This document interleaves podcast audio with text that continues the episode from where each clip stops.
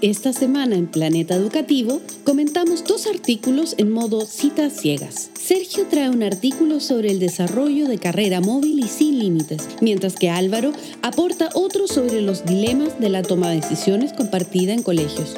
¿Tendrán algo en común? Además, paseos de mascotas, candidatos presidenciales y el inesperado vínculo entre Sergio y Ridley Scott. Bienvenidos y bienvenidas a Planeta Educativo. Soy Álvaro González desde Valparaíso, Chile, Sudamérica, para el mundo. Y al otro lado de la línea, Sergio Galdames. Hoy, sábado 28 de agosto, una semana después de tu cumpleaños, Álvaro, vengo de sacar a los perros. Que le, le hice, echamos una carrera con el Thor, porque el Thor es como que me desafía, como, hey, old man, no sabéis correr, soy un débil. Y yo como, a ver, a ver quién es el débil. Y subimos una cuadra, cuando tú sabes que yo vivo en el cerro, subimos y y le iba ganando. Le, gané, bueno, le iba ganando. Le iba ganando el perro, como, guau, perdedor. Y el loco iba como a punto a punto de, como de rendirse y se puso a hacer caca. Como que estaba, ya, ya, ya, ya, ya, ya, te gané. Espera, espera, espera, espera, espera. Hizo caca. Y mientras yo le recogía la caca como un pelele, siguió corriendo. Y como que celebró. Eh, eh, eh, eh, eh. Postdata, el Matt después le cagó la casa a la, a la Ale Canales. Saludo a la Ale Canales. el otro día le meó toda, toda como la entrada a la casa. La, casa de la Ale Canales tiene cachá de pasto, así 99% de pasto. El Matt encontró el espacio que tenía como un poquito de vereda y me ahí, pero caleta, así un galón de pichí. Y hoy día le, le cagó la casa. La limpiamos, no limpiamos el pichí, pero sí limpiamos la caca. ¿Cómo estás tú, Álvaro González? eh, anudadado con la anécdota. No sé qué, no sé qué. Cuando me dijiste que echaron carrera, me los imaginé como en esa escena de Rocky y Apollo Creed corriendo por la playa. Igual. Eh, igual. Pero, pero Matt siendo Apolo, claramente. no, pero el Thor, corrí con el Thor. El ah, perdón, el Thor. no, después el Matt hizo vandalismo en la casa de Ale Canales. Ah, Fan del programa, saluda a Ale Canales, nuestra, nuestra vecina y eh, doctora. Hace doctora, doctora Ale Canales, muchas felicidades, doctora. So you did it. Oye, sí. Oye, yo estuve este, este, esta semana eh, disfrutando todo el jugo político de, de la... que el, el, día de mi cumpleaños, el CERVEL me regaló eh, la inscripción de candidaturas presidenciales. y hubo tanto, hubo tanto jugo tan lindo, hubo tanto meme tan hermoso. Yo solamente quiero destacar dos, dos cositas. Una, el meme de Dr. File, eh, que casi que ese hombre es un meme caminante. Eh, llegando al CERVEL a anunciar que, que, no iba a ser a candidato a presidente, pero sí a senador. Eh, y, la foto de atrás aparece un tipo que es muy parecido a él, como que hubiese venido del futuro para advertirle que no, no, fuera presidente. Y la otra es, eh, creo que es un, un, señor que se llama Sergio Tapia. Bien, Sergio. Hay algo ahí. Hay algo ahí con los nombres. Bien por los Sergio. Que, que como el candidato sorpresa nadie se esperaba, una persona que como él que recogiera los 33 mil y tantos patrocinios para ser candidato presidencial, tweet plot twist, el tipo nunca tuvo los 33 mil patrocinios, tenía como 70. Eh, así que, bueno, y de ahí N cosas, ¿no? Como eh, este, de, nuevamente los Simpsons predicen eh, algo en la política chilena con, con un notario muerto autorizando autorizando firmas de un candidato y, y, otro candidato saltando la cuerda y también quedándose fuera por un tecnicismo. Así que, nada, pues Ahí estamos. Eh, van, a ser unos muy entretenidos dos meses antes de las elecciones. Che, que yo me perdí el jugo, pero sé que agarré un pedacito del jugo, no del jugo, sino de algo choro que tenemos candidata, nuestra candidata trans de, del Distrito 7, Connie Valdés, eh, confirmó y tiene mi voto todo el rato. Eh, estoy muy contento, espero que, que ganemos y... Mm, y toda la casa la apoya. Y también la, la, Bravo se cambió de distrito, porque ahora vivimos en Recreo, te vivo en Villa Alemana, todos saben. Y eh, ahora vota aquí al lado de la casa. Así que, así que eh, eh, vamos a hacer una, el, día de la elección ahora va a estar un poquito más, más ágil. Sí, nosotros también hicimos el cambio de domicilio y ahora vamos a votar aquí en Valparaíso. Nuestra mm. expectativa... Nuestra expectativa es poder ir a votar con la pimienta. Sí, pues sí es el sueño, es el sueño. Bueno, el torto. Ir a votar con los perros. El, Thor es de C, entonces no sé qué esperar de él ese día, pero el Matt eh, es Woody. Entonces, no sé si lo vamos a llevar. Apoderado, apoderado de mesa. Claro. Es, no solo es ciego eh, fisiológicamente, sino que también políticamente. Oye, si este es tu primer capítulo escuchando Planeta Educativo, es como, ¿what? ¿Qué estaba haciendo? ¿De qué se trata? Planeta Educativo tiene la misión de, de, de llevarte eh, alguna reflexión, algún aprendizaje, alguna información que vinculada al mundo del liderazgo educativo. Usualmente, a veces hablamos tontera, a veces tenemos invitados, a veces tenemos papers, y usualmente les traemos el último paper, el fresquito, como la caca del mate en la mañana, así, uy, sale vapor de lo, de lo fresco que está. Hoy día vamos por un camino diferente. Hoy día la invitación es, eh, yo, yo te dije que podríamos revisar podríamos revisar algún paper que tú has leído, que yo no he leído, un paper que yo he leído y tú has leído, y contarnos. ¿ya? Un, espacio de aprendizaje em, profesional raro, eh, mezclado con caca de perro y con candidatos chantas a la presidencia. Y tenemos dos papers, un paper que, que, nacen de nuestras tesis, yo, que fue medio coincidente, que, que nosotros leímos para nuestras tesis doctorales y que creemos que que son raros, pero que son interesantes para un líder educativo. ¿Es así? Así es, eh, pero lo, lo, interesante es que, eh, si también esta es tu primera vez escuchando Planeta Educativo, es que no vamos a hacer una discusión académica aburrida, nada de eso. Es básicamente vamos a tratar de contarnos a nosotros mismos estos artículos que el otro no ha leído eh, y vamos a tratar de darle una vuelta como para, para pensar un poco qué, qué, es lo que esto le pudiera servir o qué le pudiera decir a, a, una persona que trabaja como director o directora o que aspira a ser director o directora. Eh, y por supuesto les vamos a dejar los links a los artículos para que ustedes los puedan revisar por su cuenta y sacar sus propias conclusiones. Exacto. Esto no es la verdad, esto es como lo que nosotros entendemos de esto. Entendemos de estos papers, es una interpretación de lo que otros eh, autores han hecho antes de nosotros. Y como tú dices, la invitación es que si te interesa el tema lo puedas seguir leyendo y lo puedas eh, llegar a tus propias conclusiones. Sabemos que los papers no, no siempre tienen acceso libre, así que si quieres leer alguno de los papers que vamos a hablar hoy día y no puedes bajarlo, nos avisas y los pirateamos.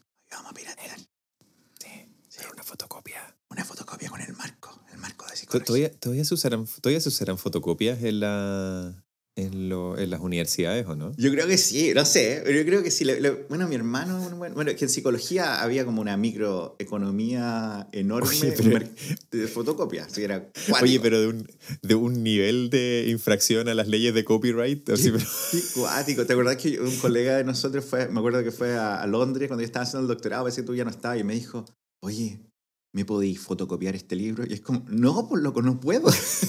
es ilegal. En todas partes del mundo esta cuestión es ilegal, solo que acá lo, lo revisan. Como que no, no te pasé Roy. No, es que no puedo comprar. Y costaba como 10 lucas. No, no puedo comprar. Pero viniste como de vacaciones a Londres. Loco, ¿cómo, cómo no tenías que lucas para comprarte el libro? No, no, es que tengo que gastar en otras cosas. Claro, no, no, no, lo puedo comprar, pero sí vale 10 lucas. Pero es que ya me compré este café que vale 9. pero necesito subirme al London Eye de nuevo. No, no vi todo, solo miré para un lado. Solo miré para la derecha. El, el paper que les traigo yo creo que es raro, ya, como, no creo que tú lo hayas leído Álvaro, pero tú has cachado porque te he dado este jugo antes, para los que saben de Planeta Educativo y, no han seguido, saben que yo trabajo el tema de carrera directiva, eso, por, ese, por ahí voy. Entonces, el único. Estaba, el única somos, somos como cinco, ¿ya? Hay más personas, salvo la Bernie Moreno que trabaja el tema de sucesión, ¿ya? Eh, y que presentó hace poquito en Ixia y estuvimos conversando por tweets.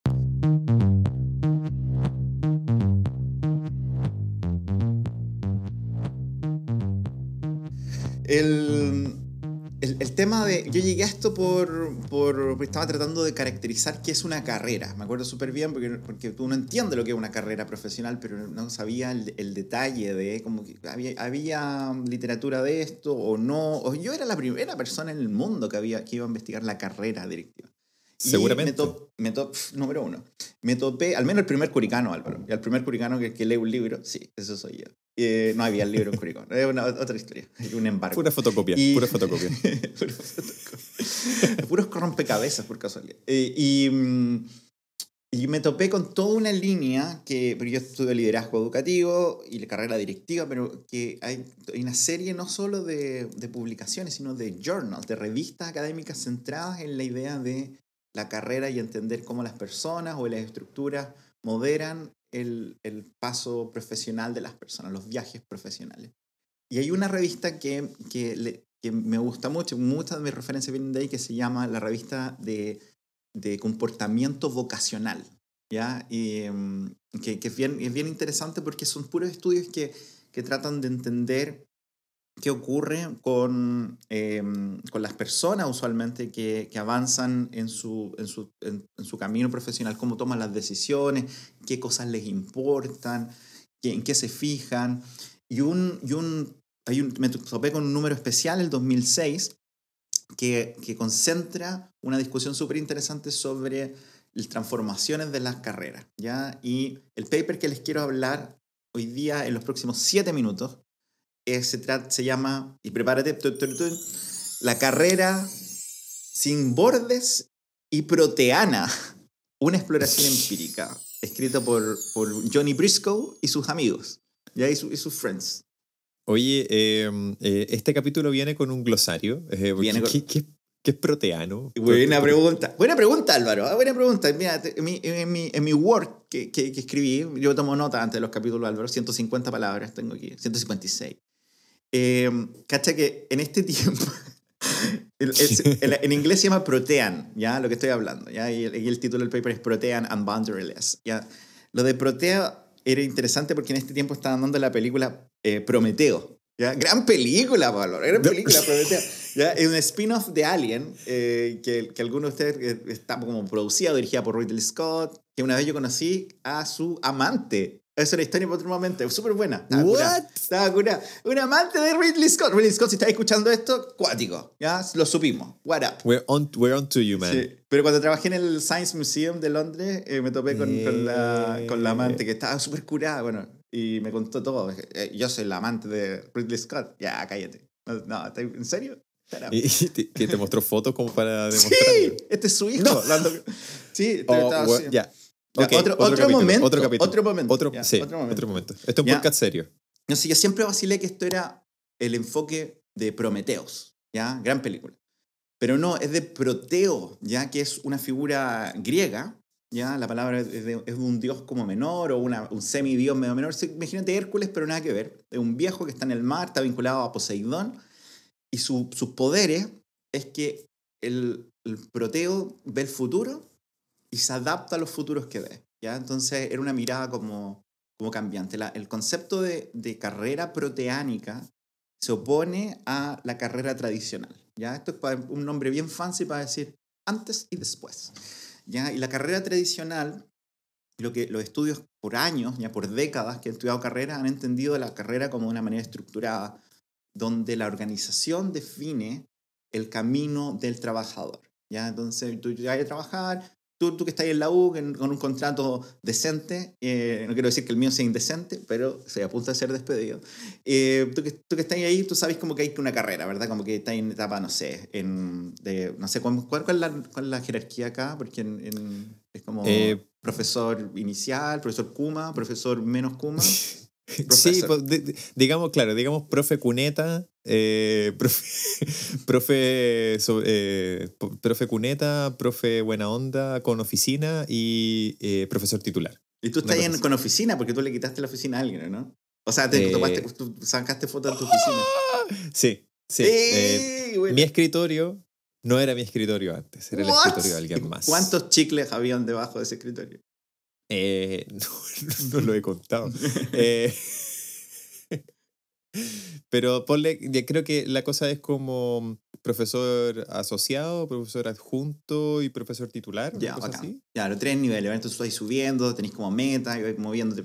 Ya, es como los- los- mirando un poco la carrera docente, también lo mismo, como tú ganas más experiencia, ganas más años, ganas más perfeccionamiento, te evaluás, bla, bla, bla, subís. Pup, pup, pup. Lo que dice la- la- el, el enfoque pro- proteano ya es que ese modelo no, le, no calza tanto para organizaciones como para trabajadores, en todos los casos. No es un modelo que, que, que viene, oye, todas las personas, no, es como un grupo, un subgrupo de organizaciones y de personas, no les queda cómodo eso. Y la, y la, y la carrera proteánica se caracteriza por moverse, ya por buscar eh, nuevos caminos. Y el segundo concepto es el, la carrera sin límites, que en inglés se llama boundaryless. y que, que, se, que, que, tiene harta convergencia con, con el tema proteínico, pero se basa principalmente en la idea de moverse de organización. ¿ya? Yo estoy bien en esta universidad, pero ¿sabes qué? Necesito una universidad que calce mejor con mis intereses o con, especialmente con mis valores. ¿ya? Como, ¿sabes que esto, esto, es un negocio, no me siento cómodo acá, o esta cuestión es, es demasiado altruista, necesito una organización más ordenada, como con más, más orientación al lucro, por ejemplo, o, o, esta, son, son, no, son, no son veganos, yo soy vegano, ¿cachai? Entonces me tengo que ir, ¿ya? Como la combinación de estos dos elementos, hay harto más detalle, pero muestra una, como una configuración, como decía, a nivel organizacional, pero también individual, de personas que no les calza la idea de trabajar 10, 20 años en el mismo lugar y ascender de a poco en en responsabilidades, en, en sueldo, etcétera, sino que buscan moverse siguiendo organizaciones, espacios que focalicen en su desarrollo profesional, que genere espacios de aprendizaje diversos en vez de especializados. ¿ya? Y esto es como uno de los cambios principales en, en el enfoque más tradicional. Yo no quiero ser experto en una cosa, yo quiero vivir mi vida aprendiendo en distintos momentos de experticia. Dedicarle cinco años a esto y cinco años a esta otra cosa, y, y, maravillarme de la oportunidad de aprender y trabajar con otras personas. La carrera proteica también tiene eh, movimientos laterales, pero también descendentes. hay gente como, ¿sabes qué? Está bien mi puesto de, de, a la mitad de la organización, tengo, tengo plata, tengo poder, pero a mí me gustaría trabajar de nuevo en otra área y tal vez ser un, uno más del equipo. No quiero ser el jefe del equipo quiero que otro jefe, o, de repente sé que quiero ser el jefe de nuevo. Entonces este, este caos se, se configura como un espacio bien como rico en experiencia, pero que, que, demanda organización y sistemas como bien inteligentes, que puedan entender qué requieren los trabajadores para poder estar satisfechos. ¿Cuál es el problema cuando estas cosas no se cumplen? Que la gente o eh, tiene poca satisfacción laboral, empieza a rendir menos, pero también la gente se va. Entonces el desafío como organizacional es cómo yo genero dentro de una organización las condiciones para que la gente se sienta que está cambiando, que está moviendo, que, la línea de futuro la puede controlar y que tienen control como de las decisiones, del perfeccionamiento, etc. ¿Ya? El artículo que les dejo habla harto de esto, es una simplificación, no una simplificación, pero un resumen de estas dos fuerzas, y los autores dicen que el camino proteano y el camino sin límites eh, son bien complementarios, aunque apuntan a cosas diferentes, son bien complementarios. ¿Por qué yo creo que es importante que ustedes como líderes educativos conozcan estas teorías? Aquí creo que hay dos niveles, como uno a nivel personal. Si alguna de ustedes piensa, ¿sabéis que me gusta ser profe, pero me gustaría también trabajar en otras cosas? Ya sabéis que me gusta ser profe, pero siento que, que tengo que desarrollar otras habilidades o me gusta ser profe, pero no me gusta ser profe acá, en esta escuela, o en este colegio. ¿ya? Estas cosas que yo he visto en mi investigación, que personas que trabajan usualmente en colegios pagados, particulares pagados o particulares subvencionados, dicen, ¿sabes que no? Comparto la visión educativa de este lugar.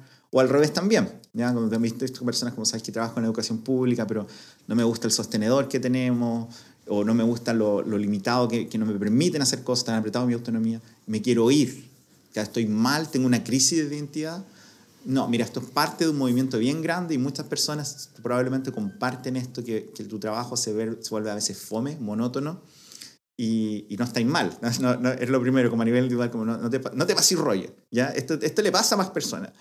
Pero a nivel organizacional, yo creo que es, es, una, es una conversación bien rica. Yo, si soy directora, si soy director, y especialmente si soy sostenedor, si, estoy hablando, si alguien me está escuchando de los SLEP, y veo que mi, en mis escuelas o en, mis, eh, en mi mismo equipo la gente se va muy seguido, o la gente está insatisfecha, la gente está apagada, puede ser porque necesitan estos condimentos más proteánicos o más sin límites. ¿ya? La gente quiere aprender, mucha gente feliz con, con, con, este camino tradicional, pero hay un subgrupo de personas que, que se, se beneficiaría de espacios distintos, de si tienes liderazgo, tal vez perderlo un rato. Ya, mira, sabes que te vaya a mover, ya no tienes que tomar decisiones, tienes que hacer. Sabes que um, tú has trabajado con el tema de finanzas, y trabajado en el tema curricular, te voy a dar vuelta, te voy a mandar a trabajar en proyectos. Eh, requiere como esa plasticidad organizacional, pero una mirada bien estratégica que me permita decir, ¿sabes qué? Esta persona está muy bien con el enfoque tradicional, le gusta el camino ascendente vertical, pero esta otra persona no. ¿ya? Les dejo estos dos papers dejo, perdón, es el paper, pero les dejo dos para las personas que les guste más el tema, porque el, el paper que, le, que, que, que, número uno que, que seleccioné habla de estas dos cosas. Incluye un cuestionario que está bien interesante como un autoanálisis. Yo me, me, reí porque el cuestionario creo que está pésimo hecho, pero, eh, pero no le digan a la gente. O sea, no está pésimo hecho, pero es como que las preguntas son muy como ingenuas, creo yo. Pero están bonitas como para hacer un autoejercicio. Y deja, dejo los instrumentos, pero hay dos papers más que hablan en detalle del, del, del concepto y de la investigación sobre el camino proteico. Proteico. proteano. No, no, no, son proteínas, ¿ya? No son proteínas. Oye, vida sana, y, vida sana. Vida, sí, dale más proteína a la vida eh, vegetal. Y, y, el otro del, de la carrera sin límites. Yo creo de verdad que, que no, es una literatura bien cercana, no es nada muy complicado, pero tal vez te va a llevar a pensar en cosas que no hay pensado, tanto a nivel personal como a nivel organizacional en el lugar donde trabajas. Eh, eso, ese he sido yo con mi aporte extraño a la conversación. Álvaro González.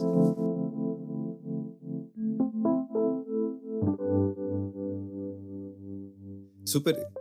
Yo creo que está súper bueno en el sentido de que eh, generalmente en, la, en, los colegios te encontráis con estas situaciones que describes tú, ¿no? Como de sentirse como estancado o, o como marcando el paso en cierta forma. Eh, creo que eso aplica como a toda la gente que trabaja en los colegios. Hay gente que super, está súper cómoda con la rutina eh, y, y se, se, pone un poco nerviosa o se pone un poco como tensa con los cambios. Eh, y justamente el, el, artículo que yo quería comentar es un artículo antiguito pero bonito. Eh, es del año 1994. ¿Qué, ¿Qué, estaba de moda en 1994 en Chile? Bueno, recuerdo 1994 fue eh, una muy, muy, muy buena campaña. Venía, venía a la Universidad Católica saliendo una muy, muy, muy buena campaña internacional. Eso, eso lo recuerdo. Eh, quizás en esa época sonaba, no sé, eh, harto el grunge, eh, sonaba harto New Kids on the Block. Eh, así que estamos hablando de esa época. Te puedo decir las películas más vistas de 1994. Dale. Ya, eh, Little Rascals.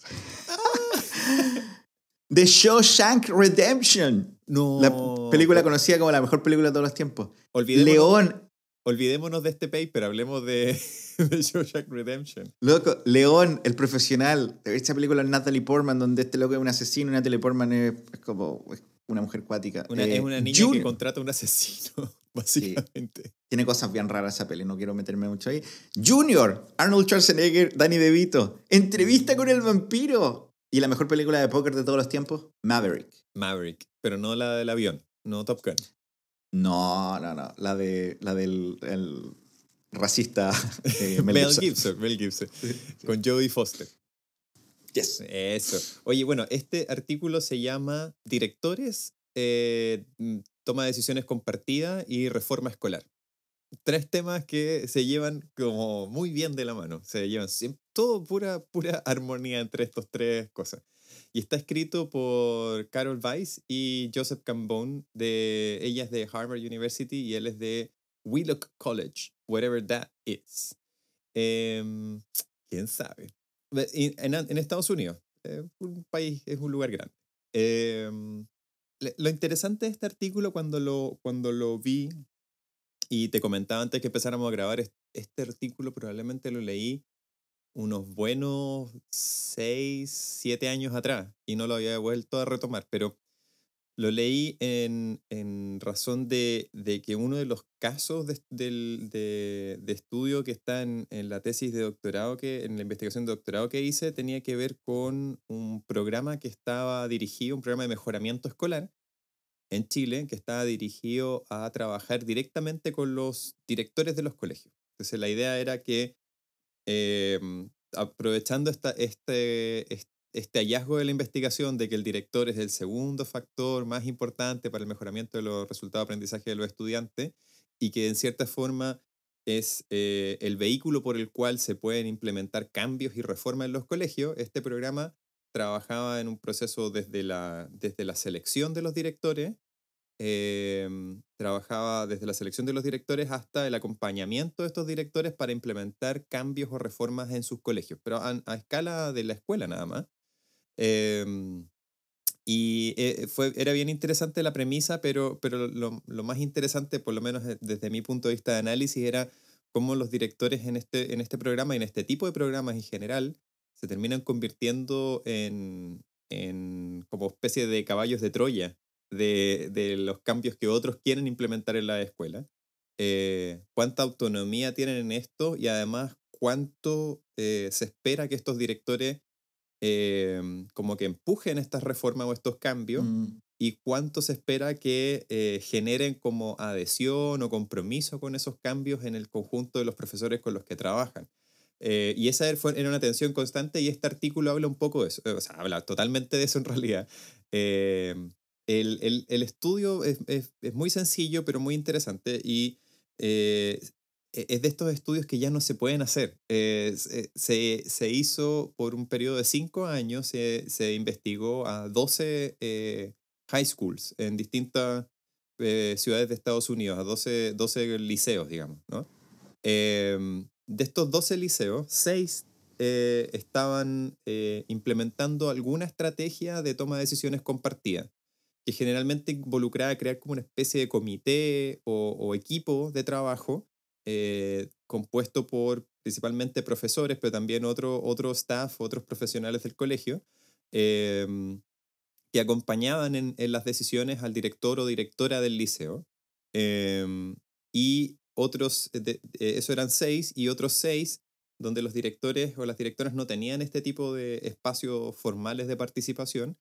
Eh, y lo que se investigó durante estos cinco años era en qué medida eh, estos colegios eran era posible para ellos implementar ciertas reformas eh, mandatadas externamente, por ejemplo, ajustes curriculares, cambios a las políticas de, de, la normativa, por ejemplo, de convivencia que tenían en Estados Unidos en esa época, eh, formas de evaluación, etc. ¿no? Eh, y, y, también lo que encontraron en esta muestra es que de estos, por ejemplo, estos seis que tenían em, alguna forma de, de, toma de decisiones compartida, habían tres de estos seis que eh, además estaban muy comprometidos con la reforma externa y los otros que la veían con un poquito de desconfianza y era como, ¿sabéis qué? Hagamos lo mínimo suficiente para cumplir con lo que nos piden, pero no tanto. Mm. Y de los otros seis que no tenían em, eh, eh, como instancias de participación o de toma de decisiones compartidas, lo mismo, habían tres que estaban muy comprometidos con las reformas y otros tres que no tanto. Entonces se arma un, un bonito cruce como de estas dos variables, eh, eh, la existencia de instancias de participación y el, el, nivel como de compromiso o como el, el, qué tan puesta tenían los directores la camiseta con estas reformas externas. Eh, y esta es una historia, es, es como ese, ese, meme de la, de la señora que, de, de, de, de Televisa que dice, acompáñame a ver esta triste historia. Porque, ¿qué, ¿qué, crees que es lo que pasó? ¿no? Como que uno dice, y, esto es, es, algo que también probablemente a ti, Sergio, a mí y a muchos de los que nos están escuchando nos ha pasado cuando estamos en programas de formación con directores o futuros líderes. Cuando sale el tema de la participación, eh, sale como una cuestión, una cosa incuestionable, ¿no? Como tiene que ser participativo. No, esto fue un proceso participativo. No, fue un proceso muy participativo porque hubo consulta y no sé qué pero de pronto la participación termina convirtiéndose en una cuestión casi como para mostrar, como para justificar una decisión que ya viene tomada por alguien, ¿no? Y ese alguien generalmente es el director o la directora. Eh, y en otros casos esta participación es un poquito más genuina, pero eh, se vuelve una fuente muy, eh, muy, muy grande de conflicto. Porque al abrir la participación a que todos puedan opinar, te vas a encontrar con que cuando pones a más de, a más de dos o tres personas en, una, en un lugar a hablar acerca de un tema, probablemente te vas a encontrar con diferencias y hay que mediar esas diferencias. Y en ese proceso de mediación, algún grado de conflicto se va a producir. Eh, lo que eventualmente lleva a que no tomes ninguna decisión, porque si no te puedes poner de acuerdo, no, no es posible tomar decisiones. Si, si el criterio para tomar la decisión es que debe ser participativo y consensuado, entonces hay todo un largo trecho que hay que trabajar. Mm. Eh, entonces es bien interesante porque de pronto hay mucha gente, como planteabas tú, que se siente un poco intranquila o inquieta en los lugares de trabajo donde está, porque siente que no, no, no, no hay nada que le motive, no, no hay nada que, que lo represente. Y cuando se mm. abren estos espacios de participación te encontráis con que eh, justamente es ese lugar donde tú puedes decir lo que, lo que quieres lo que quieres decir, expresar las ideas y poner las ideas que tú quieres que se lleven a, a cabo en la mesa, pero la persona al frente, la persona que está sentada frente a ti, tiene la misma intención, pero tal vez tiene ideas distintas. Entonces, ¿cómo Mm. manejamos eso? Eh, long story short, el paper cuenta eh, un poco qué es lo que pasa como con estos cuatro grupos de directores, ¿no? Los, que, los, los, los, eh, los dos grupos de directores y directoras que tenían espacios de participación y los dos grupos de directores y directoras que no tenían espacios de participación. Y te, no, no nos sorprenderá saber que aquellos directores que tenían como una visión muy fuerte de la reforma, mucho compromiso con la reforma, y tenían estos espacios de participación, terminaban en el periodo como de un año y medio o dos años, dicen los autores, rápidamente aburriéndose de esos espacios de participación porque sentían que no Mm. avanzaban nada. Entonces eh, Mm. entraban ellos mismos o ellas mismas entraban en conflicto con, los, con, con la gente que convocaron para estos comités o estos equipos, eh, porque no se podían poner de acuerdo, perdían rápidamente la paciencia y eso generaba mucha, mucha tensión. Eh, el, el otro extremo, que eran estos directores que tenían muy baja adhesión a la reforma y no tenían ningún espacio de participación, eran los que eh, lograban desarrollar con la menor cantidad de conflicto posible algunos cambios menores, pero eran cambios muy superficiales, que realmente no, no transformaban nada el, el, la, la realidad de los colegios. Entonces, te- estos otros dos grupos más en el medio, que eran los que tenían estos espacios de participación, pero no estaban tan camiseteados con la, eh, con, con la reforma, y los que estaban muy camiseteados con la reforma, pero no tenían ningún espacio de participación, eh, eran aquellos que lograban implementar más cambios. La gran Mm. diferencia era que eh, eh, los directores que sí tenían estos espacios de participación, eh, pero no estaban tan convencidos o tan camiseteados con, los, con, los- con las reformas externas, eventualmente lograban acordar algunos cambios acotados, pero significativos. Eh, siempre con conflicto, siempre con duda, siempre con tensión. Y los otros lo hacían a imposición pura y dura. Eh, y se hacían las cosas, pero los, los, los profesores advertían desde ya que esos cambios no iban a durar. Entonces es una, es, un, es, es una transacción muy difícil entre Mm. abrir estos espacios de participación y lograr introducir los cambios de manera rápida y oportuna, porque muchas Mm. veces la ventana de oportunidad para introducir cambios es muy pequeña eh, y se te puede ir todo el tiempo en estos espacios de discutir y de abrir como estos espacios de, de conversación y de conflicto y de, y de queja em, y no logras acordar nada y tomar ninguna decisión finalmente. Pero por el contrario, si eh, le pasas la plana ahora por encima a la gente eh, e Mm. implementas los cambios, probablemente esos cambios se van a sostener en la medida en que la gente te lo permita, pero en algún momento se van a aburrir o tú vas a pasar a otro lugar como director o directora y va a volver todo como estaba antes. Entonces, este, este artículo también es interesante desde la perspectiva como del cambio y la mejora y no solamente de la implementación de políticas, sino de cómo, cómo manejar estos procesos de cambio interno y cómo manejar también las expectativas de participación y de, y de, de, de transformación de prácticas también de la gente que trabaja con, contigo. Me, me pensé- pienso en dos cosas de, de tu análisis del paper. Uno es como, como uno, la importancia de... Porque este paper, como dijiste al principio, viene de Willow Town en Estados Unidos, o donde sea. Pero, pero como, como que, que quiero invitar a la gente a que reflexione un segundo de que los países se organizan de manera diferente. Sí. Y, y nosotros, estoy pensando en Chile, como que cuando pienso en reforma a gran escala, yo creo que se ha personalizado mucho nuestras reformas en, en los ministros, en las ministras. Entonces, ¿qué pasa? Estoy pensando que en el ejemplo de, de- del regreso a clase, ¿cachai? ya volvemos, ¿verdad? Ya, ¿y ¿Quién dijo que volvemos? El ministro, pues ya salió como en mil campañas de vuelve a clase. Mi hijo no han vuelto, pero tu hijo sí.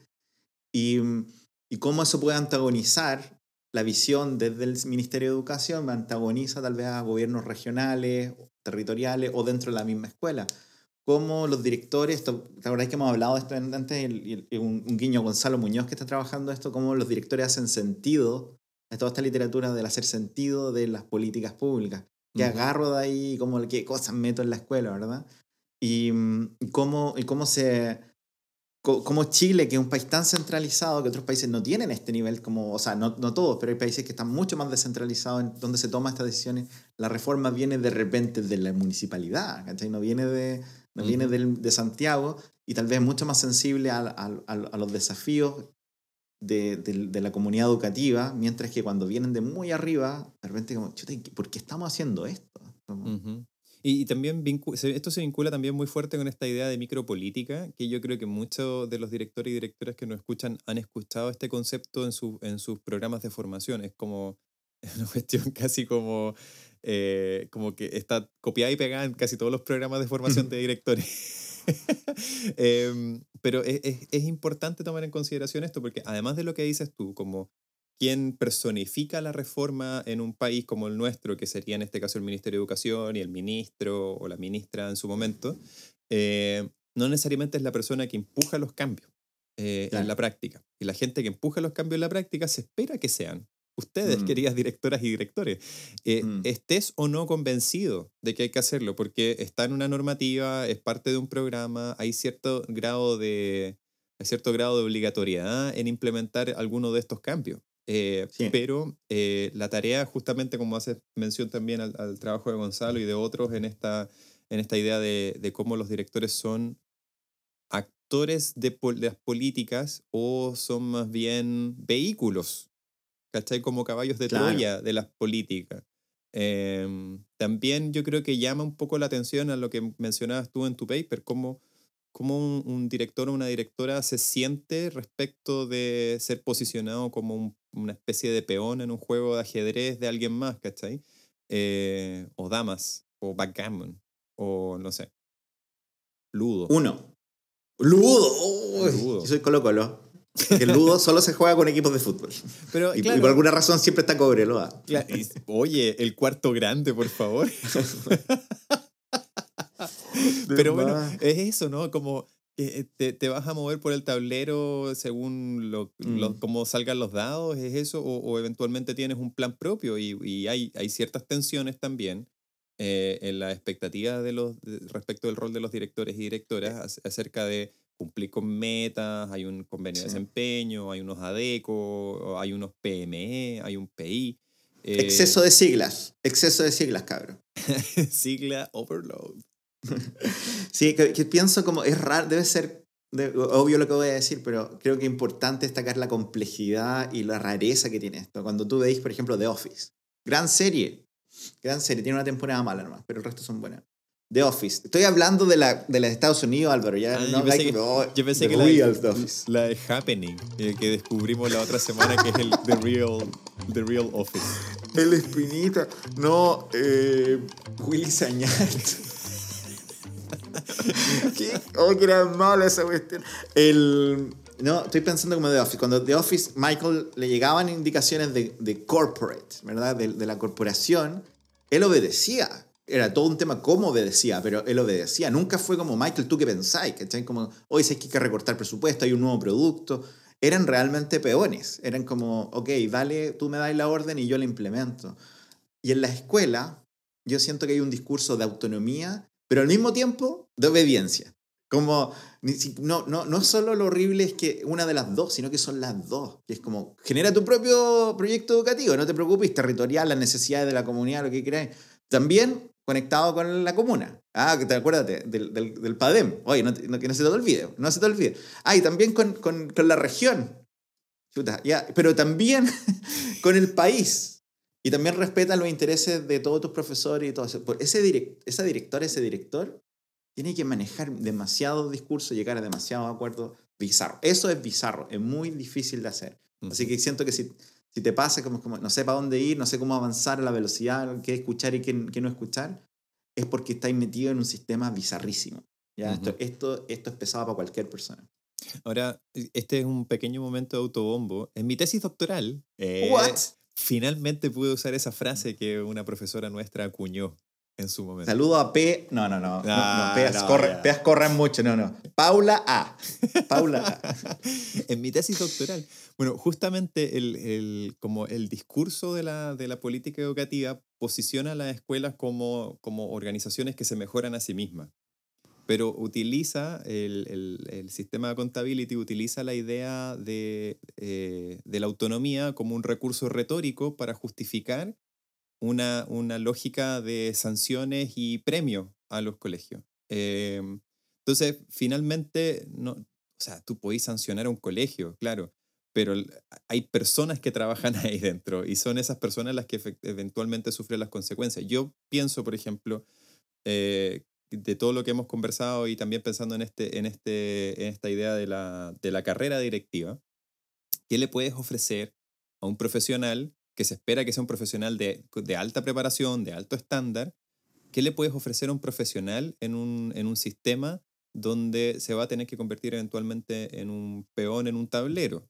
Eh, y, y, donde en el fondo esta idea de la autonomía profesional eh, termina siendo un espejismo para cumplir con, con las metas de otro. En cambio, es posible pensar en otra lógica. Y ahí, por ejemplo, estoy pensando en la, en la reforma del sistema de educación pública. La intención de la nueva educación pública es generar un espacio de trabajo más en red. Eso implica tener relaciones un poquito más horizontales y no tan verticales. Eh, ¿En qué medida sí. eso se está llevando a la práctica se está logrando? Es, es, difícil decirlo porque es un cambio cultural. O sea, es un sí. sistema que viene por décadas funcionando de manera muy vertical, como, como hemos conversado ahora, y, y al tratar de transformar además un sistema de educación pública que venía muy desprestigiado eh, y como en cierta forma desfondado también profesionalmente, eh, cómo, cómo hacer la transición de esta cuestión más vertical, más jerárquica, a una cuestión más e, en red, más colaborativa. Eh, y, y, y, más, y, más, chica también, ¿no? Como que sí. creo que... El, como que te, te agrego a tu, a tu, análisis que, que, el, que el, el, gran, yo creo, uno de pasa piola, pero, pero yo que estaba investigando esto antes, como yo creo que un valor invisible del SLEP, del servicio local, es que son chicos. Que, que estáis hablando de una unidad que es manejable, que no es, no es manejable desde el ministerio en Santiago, que, que, tal, que tal vez si el, SLEP es, tiene como autonomía, tiene como identidad, esos son tus jefes y esa es la visión. Te, le saca un montón de ruido para arriba, y, y, te podéis entrar en una conversación, como tú decías, más horizontal y más colaborativa, que es literalmente imposible. Tenía una, eh, tenía una colega en, en, en el magíster en, en Australia que, que, estaba hablando de India y estaba diciendo, bueno, aquí mandamos las cosas, y sale una, una australiana que levanta la mano y dice, oye, pero ustedes no conversan con los profes, con las escuelas, solo imponen. Y la loca es como, locos, tenemos un billón punto dos de personas. ¿Cachai? Tú, porquería de país, que te crees todo, tienes 20 millones nosotros tenemos así 300 veces esa cuestión. Como no podemos, no, no tenemos el espacio de, de poder conversar porque son, la escala es muy grande. Uh -huh. Y el SLEP hoy día nos da una escala chica. Yo, y, y, lo segundo es que el SLEP yo creo que está más preparado para tener esta conversa como a nivel competencias.